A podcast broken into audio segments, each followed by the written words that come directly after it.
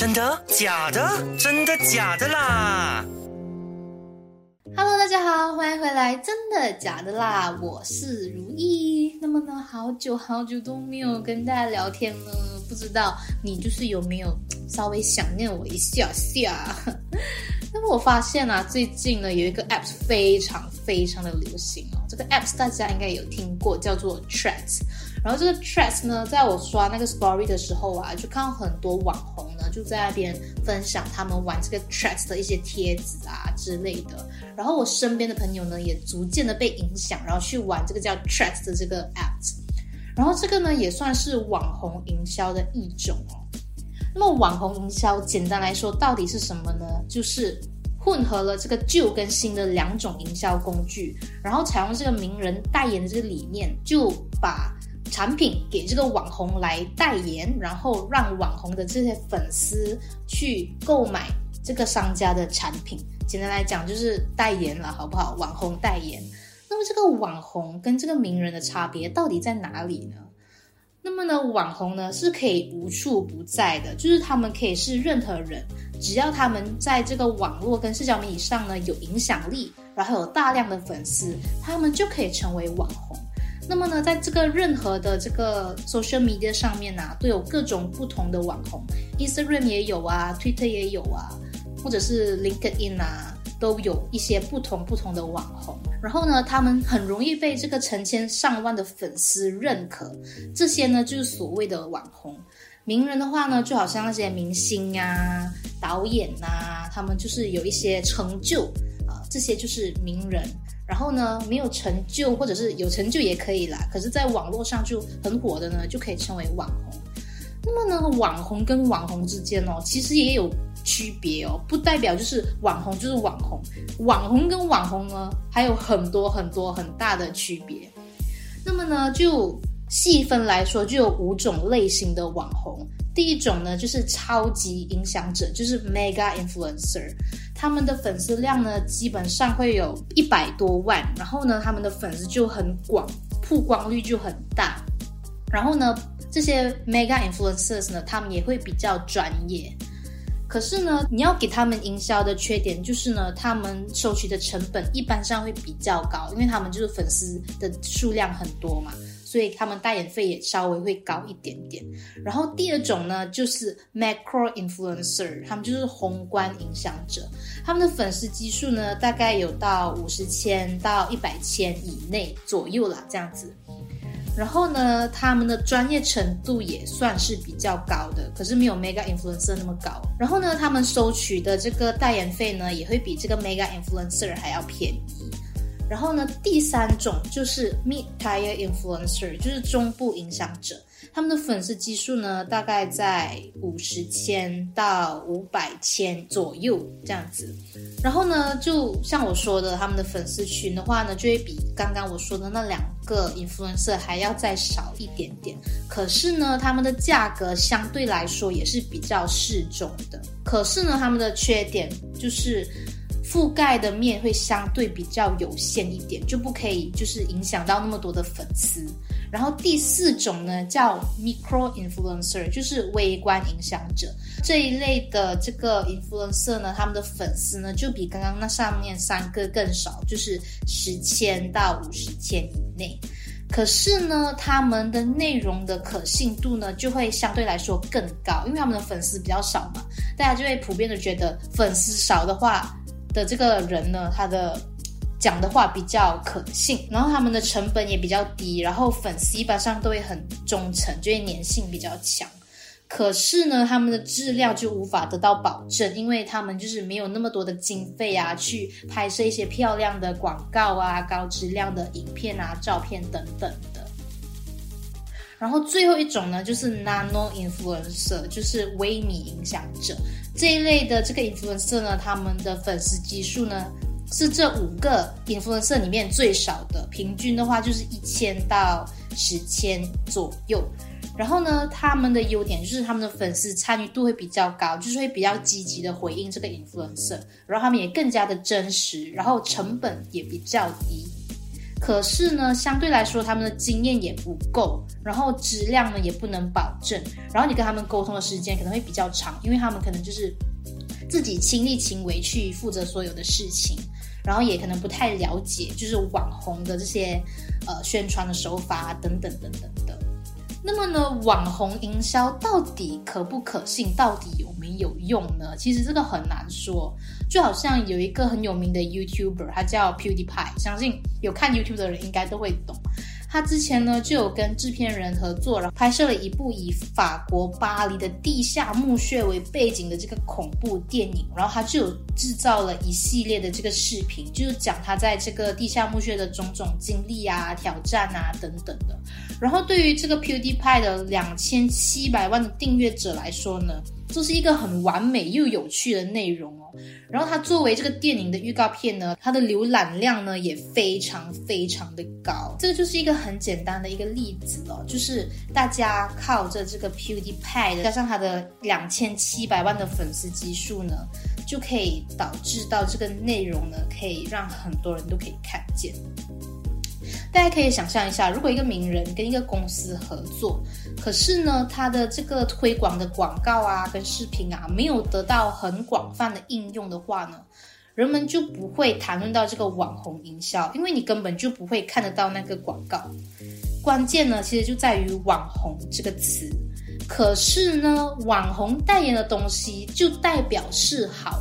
就代表是真实的吗？这个也不一定哦。就好像我们之前有一个非常轰动社会的一个事件，就是 YBB 事件。YBB 呢，其实就是杨宝贝，他就是一个很古早的一个网红。就从很早很早以前呢，他就已经是一个网红了。然后他到现在呢，就已经是一个古老级，就是元老级的网红了。那么这个 YBB 事件呢，到底是怎么一回事呢？容无论晴天雨天，全年无休，给你满满知识点，做你声音的朋友。就是这个 YBB 呢，他之前就有在网络上以卖包的名义呢，骗取了他粉丝的一些金钱，这样子。那么呢，就是 YBB 呢，就把同一个包卖给不同的粉丝，然后在这些粉丝进钱了之后呢。他就会以各种的理由去拖延这个邮寄包包的时间，甚至是不回复他的粉丝，就变成了一种一包多卖的骗局。然后呢，在那么多位粉丝向他购买二手包之后呢，没有一位是真正收到货的。然后呢，就有一个叫 Langin 的一个 DJ，一个网红呢，就有发帖去向大家说明了这个事情。然后他一说了之后呢，就引起了网民们的热烈讨论。然后还包括这个一包多卖的这个骗局的受害者。然后呢，被骗的最多的包包呢，是一个叫 Prada Hobo 的包，至少有十七个人被骗，然后被骗的金额达到了三十千那么多。然后还有很多名的受害者呢，就有发帖，然后就 post 了他们跟这个 YBB 的聊天记录，证明他们已经有成功汇款给这个 YBB 了。可是呢，这个 YBB 就以各种的借口，就好像忙于工作啊、生病不能面交啊等等的，一直拖延这个寄包还有这个送包的这个时间。然后呢，他就因为这个事情呢，被很多人骂嘛，然后就有很多人跟他。追讨回他们的这个钱，然后他就在处理当中了。当时候，然后他在处理这些假包事件的受害者的时候呢，他又再一次陷入了卖 iPhone 搞失踪的风波，真的是很多事情诶。然后呢，他就还有恐吓网友，就是说要报警，然后就贼喊抓贼这样子。就是呢，这个 YBB 呢，他就在 Facebook 就有发文说自己要卖这个 iPhone，可是呢，再有顾客他的粉丝跟他购买了之后呢，他就搞失踪，或者是收到货不对版的 iPhone。在之前呢，这个事件的时候呢，就有一个受害者就有。把这个事件抛在这个 Facebook 上面，他就说呢，自己买了这个 iPhone 十一 Pro Max 两百五十六 GB 两千五百令吉，然后呢，他还跟 YBB confirm 这个绝对是马来西亚版的。于是，在 YBB confirm 了之后呢，他就把这个钱汇给这个 YBB。可是突然呢，YB 就说那个厂商那边就有问题呀，然后会退款给他。可是这个网友等了一个多星期哦，都没有下文。YBB 呢，不但就是没有负责，他还叫这个网友亲自去 JB 那边找这个厂商拿钱。然后呢，他就去 JB 找这个厂商，去找那个负责人嘛。可是去到的时候呢，YBB 就突然说：“哎，这个手机已经在他的手上了。”然后这个就算了。他跑去跟 YBB 面交的时候呢，还不是 YBB 自己亲自送货，是另一个男生帮他把手机给这个购买者。他给了这个购买者之后呢，这个男生就走掉了。然后这个袁婆回到家检查，才发现自己是被骗了。他买的明明是 iPhone 十一 Pro Max 两百五十六 GB 嘛，可是 YBB 给他的是 iPhone 十一 Pro 六十四 GB，而且还是美国版的哦，不是马来西亚版。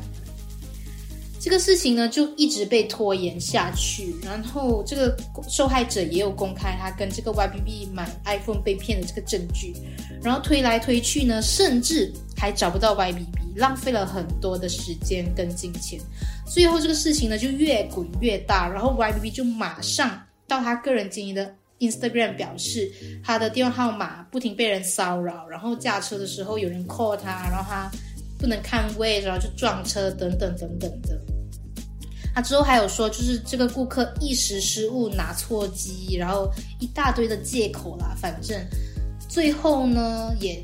不了了之了，也不知道这个顾客有没有收到他真正购买的 iPhone，或者是有没有收到退款。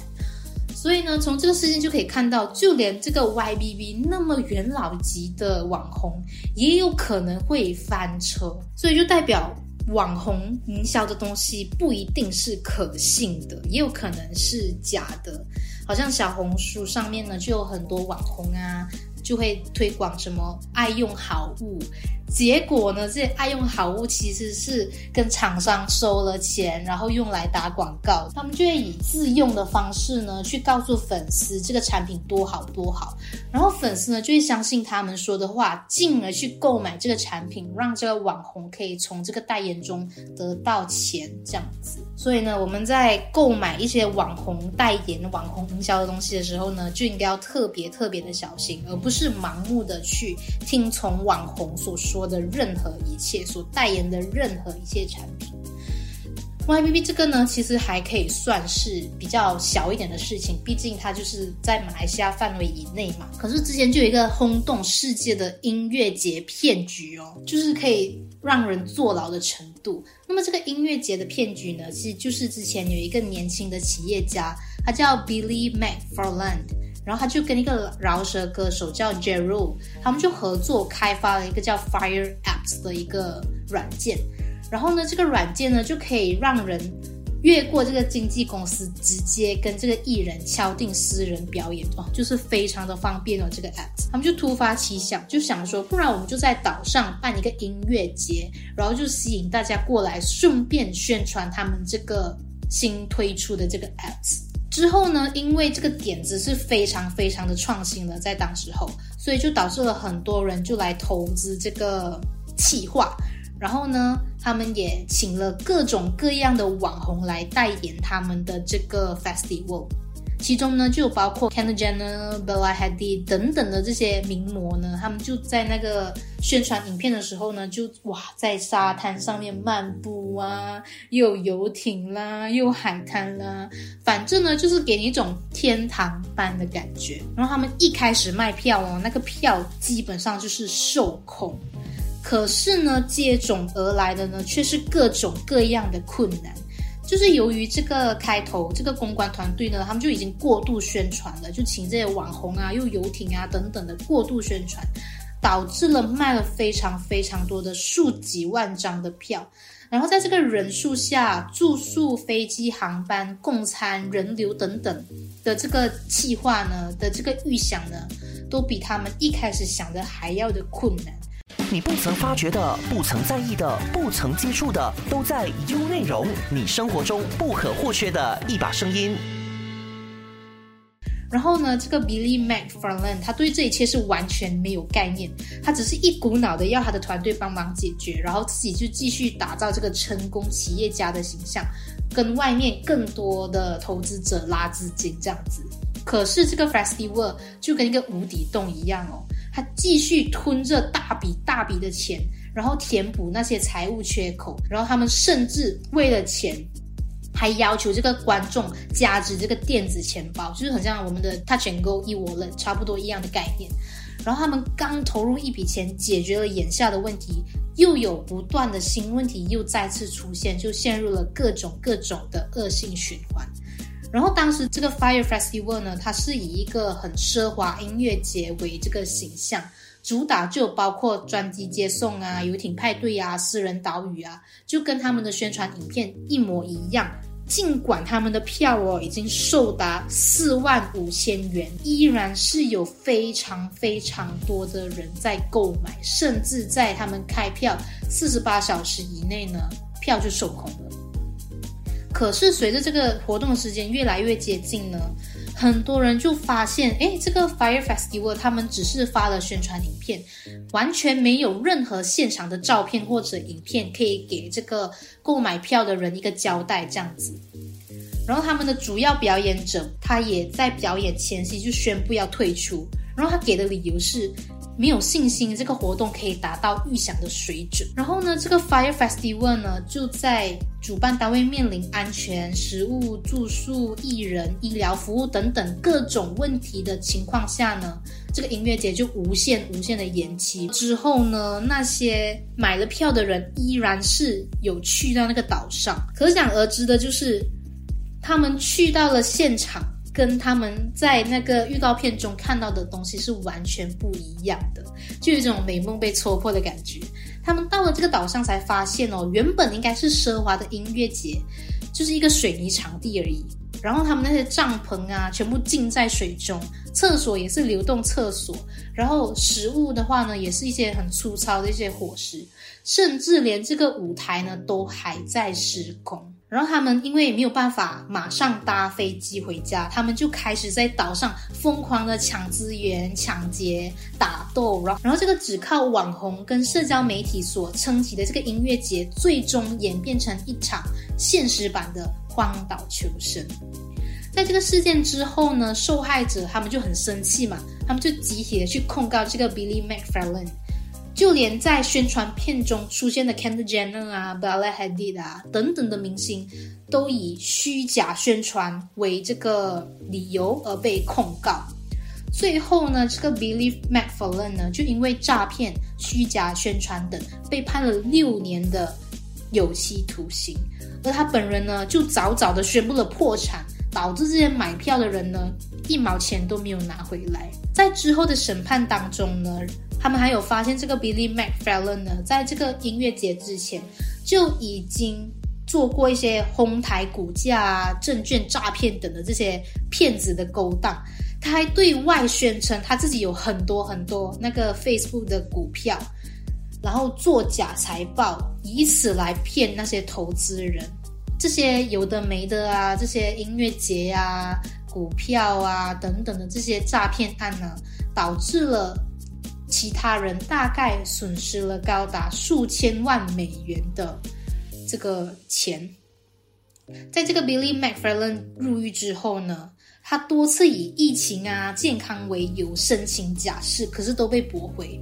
可是最近呢，他就申请成功了，就破天荒申请成功了，他被获准提前出狱。然后那些血本无归的这个投资者知道之后，就表示给他假释简直就是一个笑话。而他下一步出狱之后呢，要怎么样面对这些投资人？怎么面对 Fire Festival 的这些受害者呢？我们还不得而知。然后，二零一九年呢，就有两部纪录片是针对这个 Fire Festival 的，就诞生了。第一部呢，就是呼噜出品的《Fire 诈骗案》，然后还有另一部呢，就是 Netflix 出品的《国王豪华音乐节》。